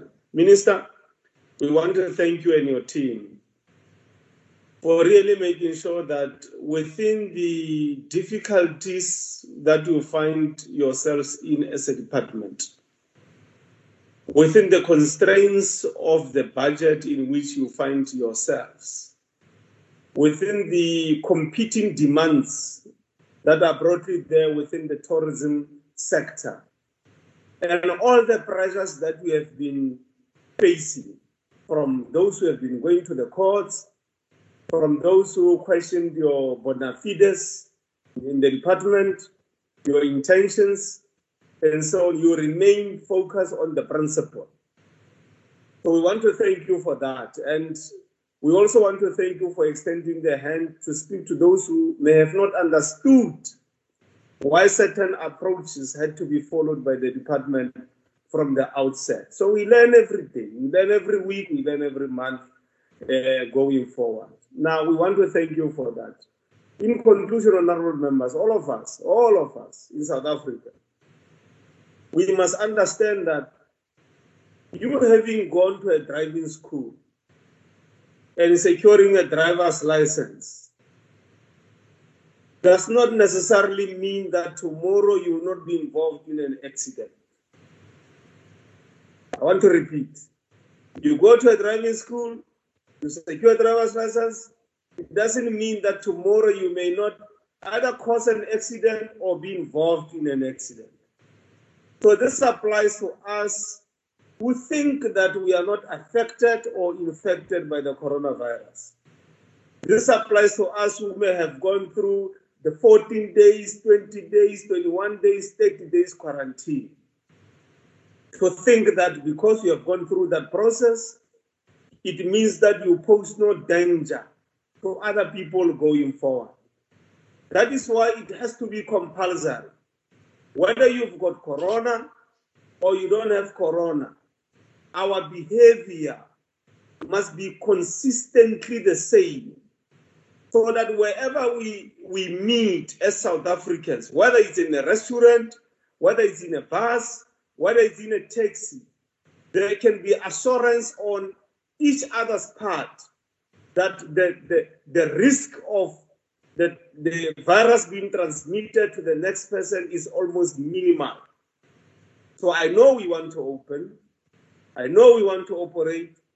We know that we want to make profit, but let's give the department, the government in general, that support that they need, ourselves as the society. Because we don't know.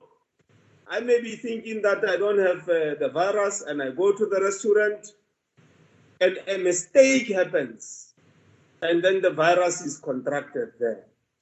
It means we'll be pedaling backwards. The achievements that we have uh, attained so far will be pedaling backwards on those particular achievements. So, Minister, you are in a tight corner because uh, the sector is pushing that we must open up. Now, that is understandable because there's pressure from the banks and other financing institutions for them to pay their loans. There's also pressure from the staff for them to be paid. There's also pressure to upkeep to upkeep the infrastructure. If you have a hotel or a lodge, you must make sure that it's in, in good state so that by the time we open, you can be able to participate. So there's all those pressures on your head. You have the support of the committee in dealing with these uh, these challenges that you are facing, and we want to thank you that every time when we say let's talk, let's engage, let's share views, you are available for that engagement. Yourself, the deputy minister, and the rest of the collective of the tourism department. Aus Morongwa, Mudimu, Aus relates. Modimo go babalele a go godise go feta ka mokgwa o godileng ka teng mo mo mmeleng. Modimo go go fitlhelela tse dintšha tse o batlang go di fitlhelela o sa tlhole o le mo lefapheng. Le jaanong karolo ya rona ya setšhaba. We want to thank you for the loyal service you have provided to the rest of the tourism sector in south africa at large. Bagaetso uh, thank you very much minister deputy minister and your collective uh, Thank you very much. Honorable members of the committee, the rest of the issues like minutes and so on, we'll deal with them in the next meeting. So this is how we come to the end of this uh, portfolio committee meeting today. Thank you very Thank much. you. Uh, Thank you very Thank you much, very much. Chairperson. Yeah. Thank you very much. Thank you. Thank you. Thank you very much.